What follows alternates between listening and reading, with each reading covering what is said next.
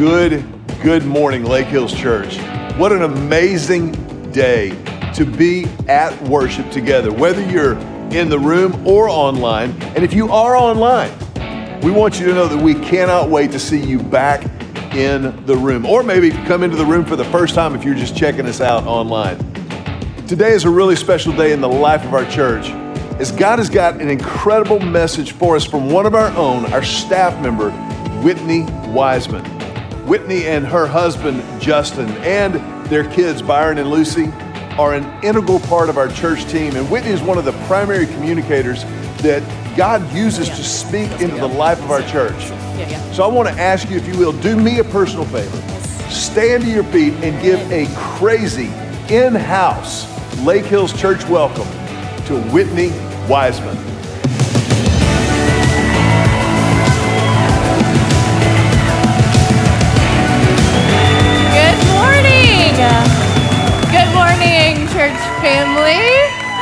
How's everybody doing? Good? You glad to be here? I'm glad you're here. Thanks for being here. Whether you are tuning in online or you are actually here in the room, we really are so glad that you're here. We're so grateful that we can gather together and worship um, and learn more about what God has in store for our lives um, and get to do it together. It's nice to not be alone in that journey. Um, as we get started, let's pray. Lord, we thank you so much for, for Sundays, God, for a break in our week. We can take a deep breath, God, where we can be filled with your truth. We can pause and worship you and express our gratitude, God, where we can um, be filled by community and we just um, ask that, that you um, would move before us, that your Holy Spirit would prepare our hearts for what you have for us, that, um, that your truth would be revealed in your word this morning, and that we would just wholeheartedly follow after you. And we ask all of these things in your name. Amen. All right, I would like for you to travel back in time, um, an ancient time with me, if you will, this morning, a time before everyone on planet Earth had an iPhone in their pocket, a time before GPS was a thing, a time where people used um, antiquated tools like maps. Do you guys remember maps? Has anyone ever used a map? You're like, not, not that like map apps on your phone, but like a paper map that you unfold and fold up and you keep in your glove compartment or maybe in your fanny pack if you're traveling to a new place. I became very familiar with maps because I moved to New York City at a time, this ancient time before iPhones, and I carried around two maps with me everywhere I went um, as a, a young person in a new place. And one of those maps was the, the MTA subway map that you get for free at all the subway stations. It's like huge, kind of flimsy, um, and it shows you like all the subway stops, all the bus routes. It helps you get from point A to point B. I also carried around a more specific um, map that it was a street map, map that outlined all of the streets, and so I knew, you know, while I'm you know, en route from point A to point B, this is where I need to turn on this street. Um, and those were immensely helpful. I carried them with me all the time, everywhere I went. What they didn't help me with was when you like emerge from underground, like like a mole person out of the subway, um, and you. It's hard to discern which way is like north, south, east, and west, and like the buildings are really tall, so you can't see the sun. As if I could navigate by like looking at the sun and the stars. I'm not really great with my left and right, so directional directions um, are even more of a challenge for me. Um, so that was that was a challenge, and um, I did eventually realize that there is a tool that could help me with this. So I bought a compass at the New York City Public Library, and I wore that compass proudly around my neck, and I carried my maps around with me everywhere I went. And yes, I did look exactly as cool as you're envisioning right now. But what's cool compared to being right, right? Like, I wasted so much time coming up on the 42nd Street stop, trying to get to 46th Street, and realizing that I had gone the wrong direction when, you, when I saw a 38th Street street sign. Like, that is a lot of wasted time and energy to go all that distance and then realize you have to start all, go all the way back and start from the beginning just to move in the right direction. And what is true on a small scale for me at this particular point in my life has been true, unfortunately, more times than I would like to admit, but I will because I'm amongst family and I trust you guys, that that has happened to me on multiple occasions on a much bigger scale. That I have moved in the wrong direction. I've wasted a lot of time and energy moving in the wrong direction, not confident about the direction that I was going. And I feel like it, it can't just be me, right? I hope. Please let it not just be me who, who sometimes questions, like, what's my next step? Which direction do I need to be going? If only God would act more like a GPS and say, like, hey, Whitney, one mile up ahead, don't date that guy. Or, like, take a left turn and accept this job offer. That would be really nice. It would be awesome if there was a specific verse about each specific situation in our lives, a verse about, I don't know, how to get your toddler to sleep in their own bed all night, hypothetically speaking or a verse about how to pick the right college or the perfect major to set yourself up for a win, or when is the, the perfect time to sell that business, or the, the best place to retire, or what it looks like to care for aging parents. How do we confidently know what our next step is? A lot of times we go to scripture looking for that one verse about that one thing, but so often when we do that, we're missing the big picture, both literally and figuratively. And that is one of the reasons why I have loved this sermon series where we've taken a long look at the life of Abraham. And we've seen certain instances where God does speak directly to Abraham. He says, Turn here, take this step.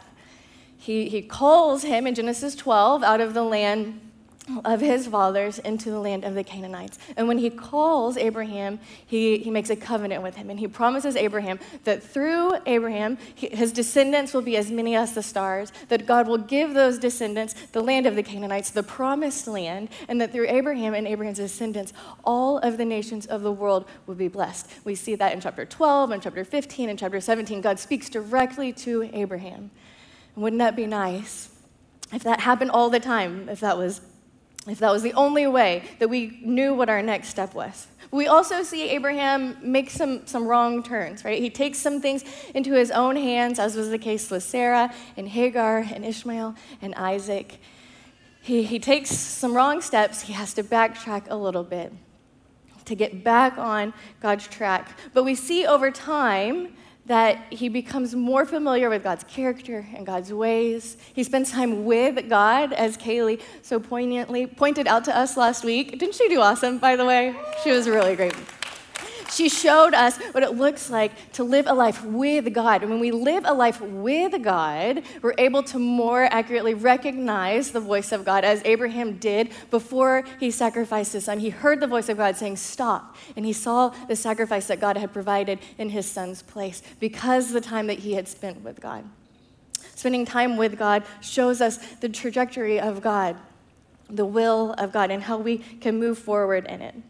We're going to take a look at Genesis um, chapter 24 today. If you have your Bibles, you can open up Genesis 24. And while you're doing that, I want to catch us up a, a little bit between um, Abraham and Isaac on the mountain where God provides a sacrifice in chapter 24, where we start today, Abraham's wife Sarah has died. So, chapter 23 outlines how, how Sarah has died, how Abraham goes to mourn for her, how he buys a plot of land and the burial process, and just, just the grieving that he does. So, we find Abraham at a time of transition. And in this time of transition, we see how God guides and provides the perfect wife for Isaac.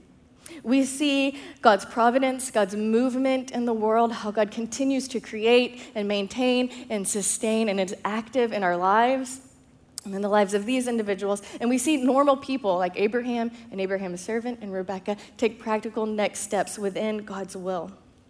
So we're going to pick up in verse 3 where Abraham asks his servant to, to make an oath um, to go and find a bride for his son Isaac. And in verse 3, Abraham says to his servant, Swear by the Lord, the God of heaven and earth, that you will not allow my son to marry one of these local Canaanite women.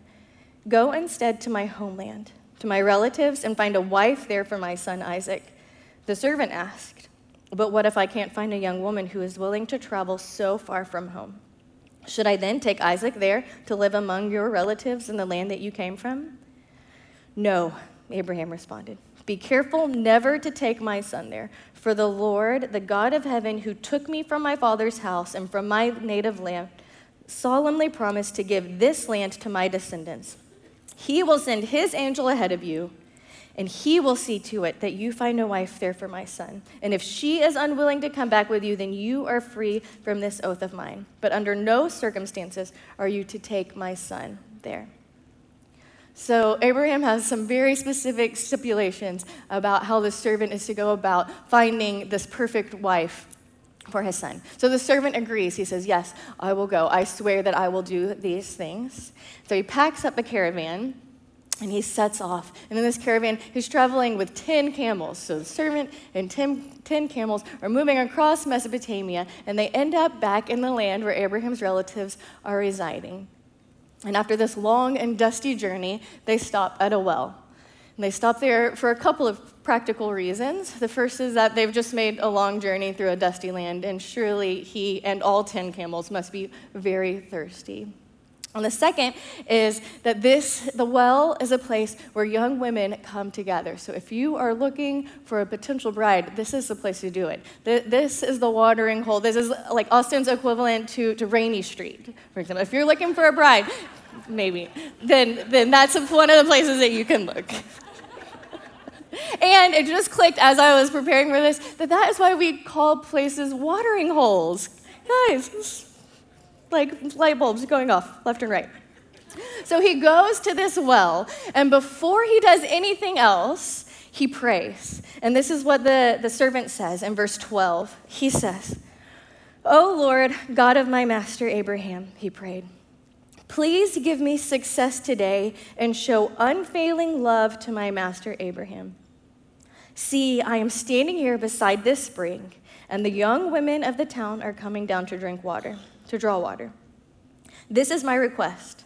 I will ask one of them, Please give me a drink from your jug.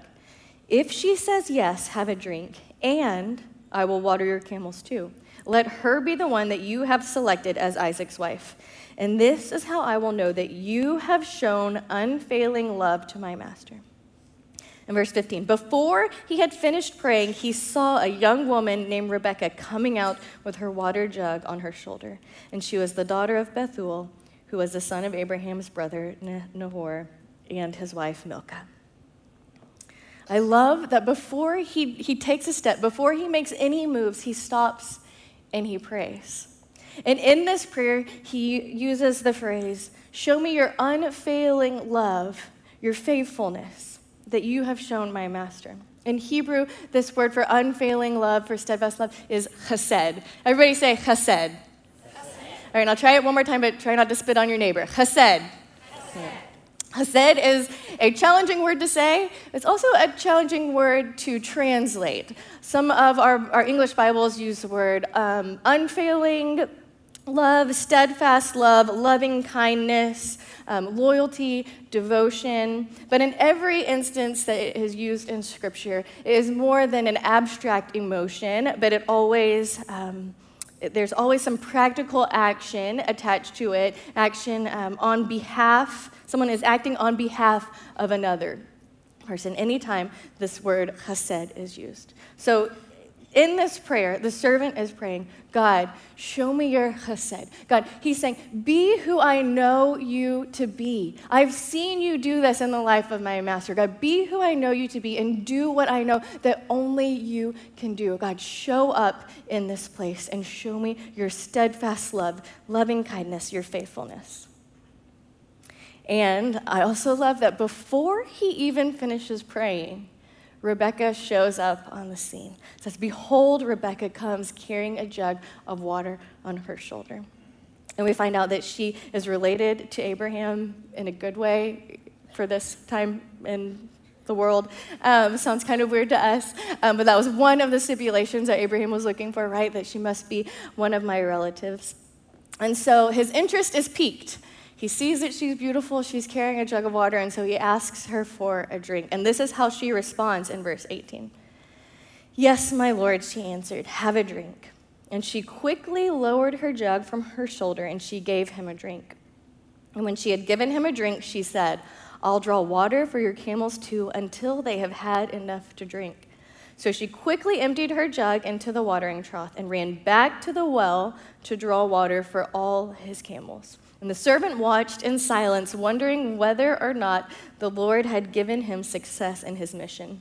And then at last, the camels had finished drinking, and she, he took out gold a gold ring for her nose, and two large gold bracelets for her wrists, tokens of gratitude for all of the hard work and the generosity that she had shown. Because I want us to catch this. Not only does she say, Yes, you can have a drink of water, but I'm going to water your camels too. All 10 of them, which uh, you can only imagine how much water it would take to, to water 10 camels enough to, to fill them up. And not only that, but scripture says like she runs. She's this is like next level right here. So he offers her some gifts of generosity.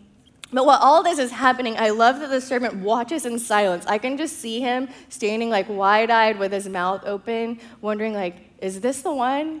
Like I haven't even finished praying and God has already shown up and provided this woman, Rebecca. So he asks her, Whose daughter are you? And she explains um, her family background, and like, ding, ding, ding, like, like all the boxes are being checked. And, and as the boxes are being checked, the servant responds with immediate worship. In verse 27, he says, Praise the Lord, the God of my master Abraham. He said, The Lord has shown unfailing love and faithfulness to my master for he led me straight to my relatives. He said, God, I have seen God's chesed, God's unfailing love show up right here in this moment. Guide me to this place. So at this point, Rebecca goes back to her family and tells them what has happened, and the servant follows behind. And, and we meet Rebecca's family. We meet her brother Laban, who we'll see later in the story. And Laban invites the servant in and their caravan and offers to feed and take care of the animals. But you get the vibe that he does this um, more out of like motivation from the, the generous gifts that he's seen. Like he's motivated by material possessions and not necessarily out of the generosity of his heart, which will come back full circle in a few chapters. So you just keep that in your back pocket for a Sunday in the near future. So he, he invites them in, and the servant says, Before we eat, before anything else happens, I have to tell you why I'm here. I'm here on behalf of Abraham. I'm looking for a bride for Isaac. And he asks, he asks Laban in verse 49, the servant says, So tell me, will you or won't you show unfailing love and faithfulness to my master? Please tell me yes or no, and then I will know what to do next. Then Laban and Bethuel replied, The Lord has obviously brought you here, so there is nothing we can say. Here is Rebekah. Take her and go. Yes, let her be the wife of your master's son, as the Lord has directed. So they celebrate, like the, they all agree, like she can go, this is a good fit. Um, they have a big celebratory meal, they go to bed, and then in the morning the servant's like, all right, like I gotta get back. I, I've like accomplished a job, but my mission's not complete until I deliver the goods. So he, he's like, okay, let's pack up, let's head out. And at this point, Rebecca's family protests. They're like, wait, we're not quite ready. Like, you go on ahead and we'll send Rebecca in 10 days. We'll send Rebecca when, when we've had a little more time to prepare. We'll send Rebecca when we, when we feel like we're ready. And the servant He's not buying it. He says, No, no, no. I have a mission to complete for my master, and I'm ready to go now. So they call Rebecca, and in verse 58, they called Rebecca and they said, Are you willing to go to the go with this man? They asked her. And Rebecca replied, She replied, Yes, I will go. And for those of you who, who love, um, you're hopeless, hopeless romantics, you love a good, a good Hallmark movie, this has a perfect Hallmark movie ending. Um, as we see that, that Rebecca, she says, I will go, and her family gives her a blessing and sets her on her way. And Rebecca and the servant and the camels are traveling back across Mesopotamia. And while all this is happening, scripture tells us that meanwhile, Isaac has made a home um, in, a, in an area of Canaan called the Negev. And he's just out, scripture says, like meditatively walking. Like he's just out for a thoughtful stroll. And while he is in this field, he spots camels and people traveling in the distance. And at that same moment, Rebecca sees this handsome man in the field, and she asks the servant, uh, Who's that guy? And the servant replies, That is Isaac. That is your future husband. And I can only imagine Isaac, I can only imagine the servant running over to Isaac and explaining all that had just happened, all the things that had unfolded, all the ways that God had moved, all the steps that it took to get to this point. And then the Bible tells us that Isaac loved Rebekah, that he took her as his wife, and that she was a great comfort to him in this low moment of his life uh, while he was grieving for his mom. It's just like the perfect ending. I love in this story that we see God's will carried out in very practical ways. We see people are willing to trust what God is doing in the world, and they show up. Imperfect people like you and I, people who show up without a GPS, without immediate directions. But they are willing to trust what God is doing and to move with God. I'd love for us to consider how. How do they do that? How do they know this is the next right step? This is the next right thing for me to do within the will of God. Also, I'd like for you to imagine right now that you are sitting on a porch in the Texas Hill Country in a big ranch, looking out at a Texas sky, and the sky is blue, and it is a cool and crisp day, not in July. And there are a few clouds out above the horizon, and then a plane appears. And you see this plane traveling across the sky. And you notice the direction that it came from, you notice the size and the speed that it's moving, and then it, it hides behind a cloud, it flies behind a cloud.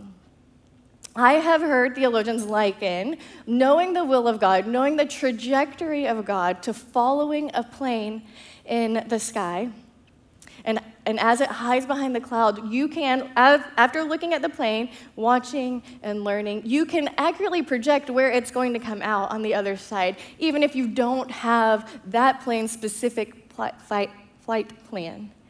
You can watch how it's been moving, and you can project where it's going to go next. Such is with the will of God. You can see how God has been moving. You can know God's character and God's story and, and, and, apply those things and be able to confidently take your next steps within God's will. And we, we see Abraham and the servant and Rebecca do that. And we're going to look at what they know and what helps them take their next step and how we can do the same. So, the first thing is we see how Abraham actively participates in the story of God.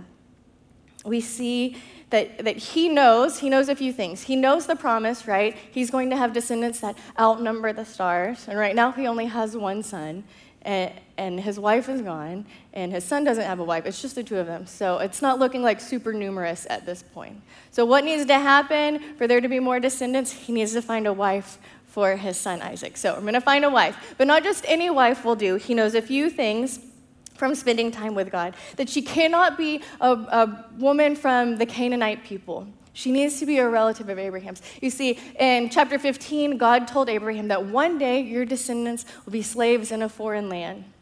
And the Canaanite people will continue to worship other gods.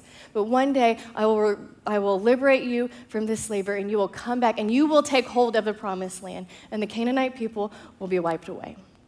So, if, if Isaac was to marry one of these Canaanite women and take on these Canaanite traditions and worship these Canaanite gods, that would have been outside of God's trajectory for, for his life and for, for the promise from the movement of God. Abraham is, is, is accurately able to project that that could happen. It's almost like who you marry matters, right? He also says that you can't take Isaac out of this land, he has to stay here. I, God has called Abraham and his family to this place at this time. So, for, for Isaac to leave this place would be, again, outside of the trajectory of God the covenant, the second part of the covenant, is tied to the land. So the son of the promise must stay in the land of the promise for him to be able to inherit the promise of God. It's important that he stays in this land. And knowing these things, he is able to actively participate in the story of God and take one step forward in faith and find a son, uh, find a, a bride for his son. We can also learn a lot from the servant and from Rebecca. The servant who eagerly anticipates God's provision. He, he pauses to pray before he takes a step but while he is praying, he is looking for God to be at work in the world. He's acknowledging the God who has revealed God's self. I know who you are, God. God, you, you are Hesed. God, you have shown your loving kindness to my master. And while he's praying this prayer, God shows up and brings Rebecca to the perfect spot at the perfect time and had the had the servant been looking at his map or trying to calibrate his compass, he would not have been able to see Rebecca show up at just the time that God had for her. So he eagerly anticipates God's provision. And then Rebecca, behold Rebecca, she willingly steps forward in faith. She trusts and believes. And we know that trust and belief always results in obedience. And one thing that we are working really hard at our house daily is that the best time to obey is right away, immediately. So we see Rebecca say, Yes, I am willing to go, and I'm willing to go now. Not in 10 days, not when I feel like I'm ready, not when I've packed enough things or I know enough stuff not when I've gotten through this other thing that I'm working on. She says, Yes, I'm willing to go now. And because of her willing obedience, her willing step of faith, we see that God is with her and God blesses her. She becomes a sort of Abraham figure, leaving her family behind, being called to a new land. She receives a blessing from her family that echoes the covenant. May your descendants be thousands upon thousands. And then we also see that her marriage to Isaac is blessed. It's characterized by love. Now, it's not perfect, it is not without conflict. There are waves of conflict and deceit and favoritism, but it is characterized by love and faithfulness. And we see her relationship with God progress, and God speaks to her. God tells her about the twins that she will that she eventually is carrying. She tells, God tells her, not Isaac, it's her relationship with God. And God speaking directly into her life because of her willing obedience, because she willingly took a step of faith. Now, I, I love in this passage that though God does not audibly speak, that there is no GPS saying, take this step, turn here, move this distance we see God is moving throughout the passage, and we see people who are willing to move with God, to consider the trajectory of God's plan for their lives, and, and on a big scale, for God's story, and move in that direction. We see them actively participate in God's story. We see them eagerly anticipate God's provision, God's chesed, and willingly step out in faith and step out in faith and say that I will go and I will go now. I bet that I am not the only one facing uh, some uncertainty in my life in the near future. I'm sure we all have questions that we are all considering. Is this the right next step? Is this the place that I'm supposed to go? Is this better than this? It's hard to discern. But I want you to hear this good news. No matter what you're considering in your life, that we can confidently walk within the will of God, even in areas where God has not given us one specific verse about one specific thing. That is part of Christian maturity, a part of discipleship, is knowing God's ways better, knowing the character of God more and more, making those ways our ways. And with each step of faith, our lives are being transformed to look more like Jesus' life. We build confidence with each step of faith. And one very practical way we can build confidence, one very practical way we can be familiar with God's story, with God's trajectory, is from God's Word. God gives us very clear pictures of who God is and what God's trajectory is when we dig in and dive in to the Bible. The Bible's not a reference book for us to keep on our nightstands or, or on our coffee tables to pull out when we need that one thing we need that one piece of instruction about that one question that we have or maybe when we like need to tell that one person about that one thing that we think god wants them to know about. But it's a part of our relationship with god. As kaylee talked about last week part about spending time with god.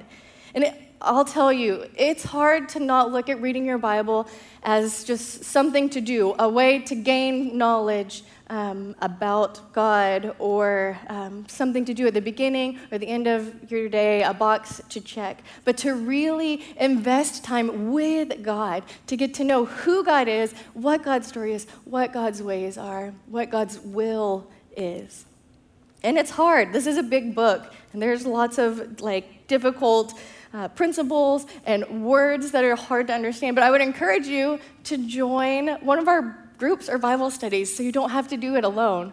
That's what we're striving to do is to grow the community of Christ one life at a time, not just by inviting people into our families, but growing personally and individually in our spiritual walks with God. That together we can move God's story forward and understand God's word. There will always be cloudy days. There will always be times and questions that we have where we may not be able to see where God is moving.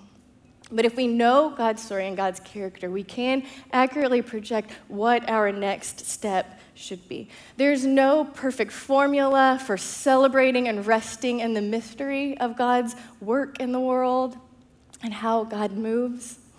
Um, and, and balancing that with uh, our faith that is seeking understanding, and we're active participants in our lives and, and in the lives of others, in God's story.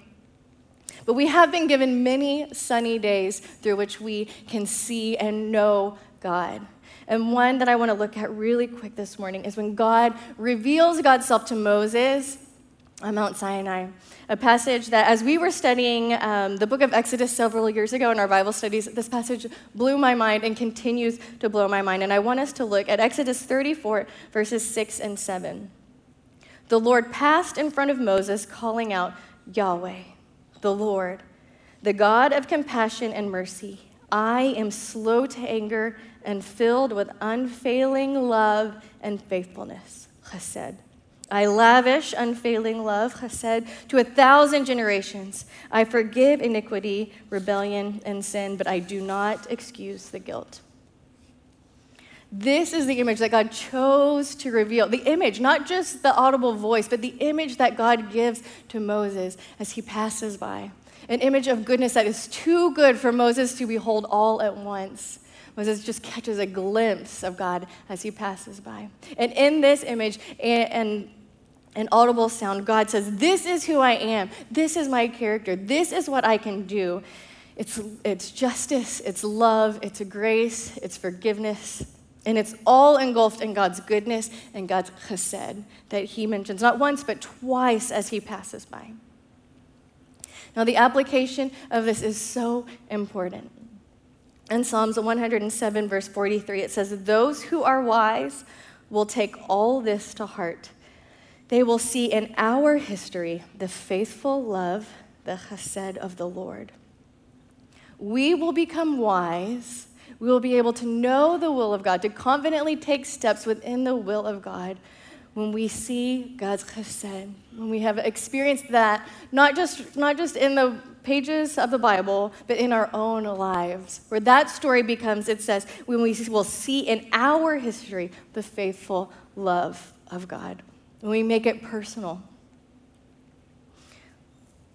And the clearest picture that we have, the brightest, the most sunny day that God gives us is the image of Jesus who died on a cross for us, who came to give his life for us, who rose again so that we could be reunited with our Creator.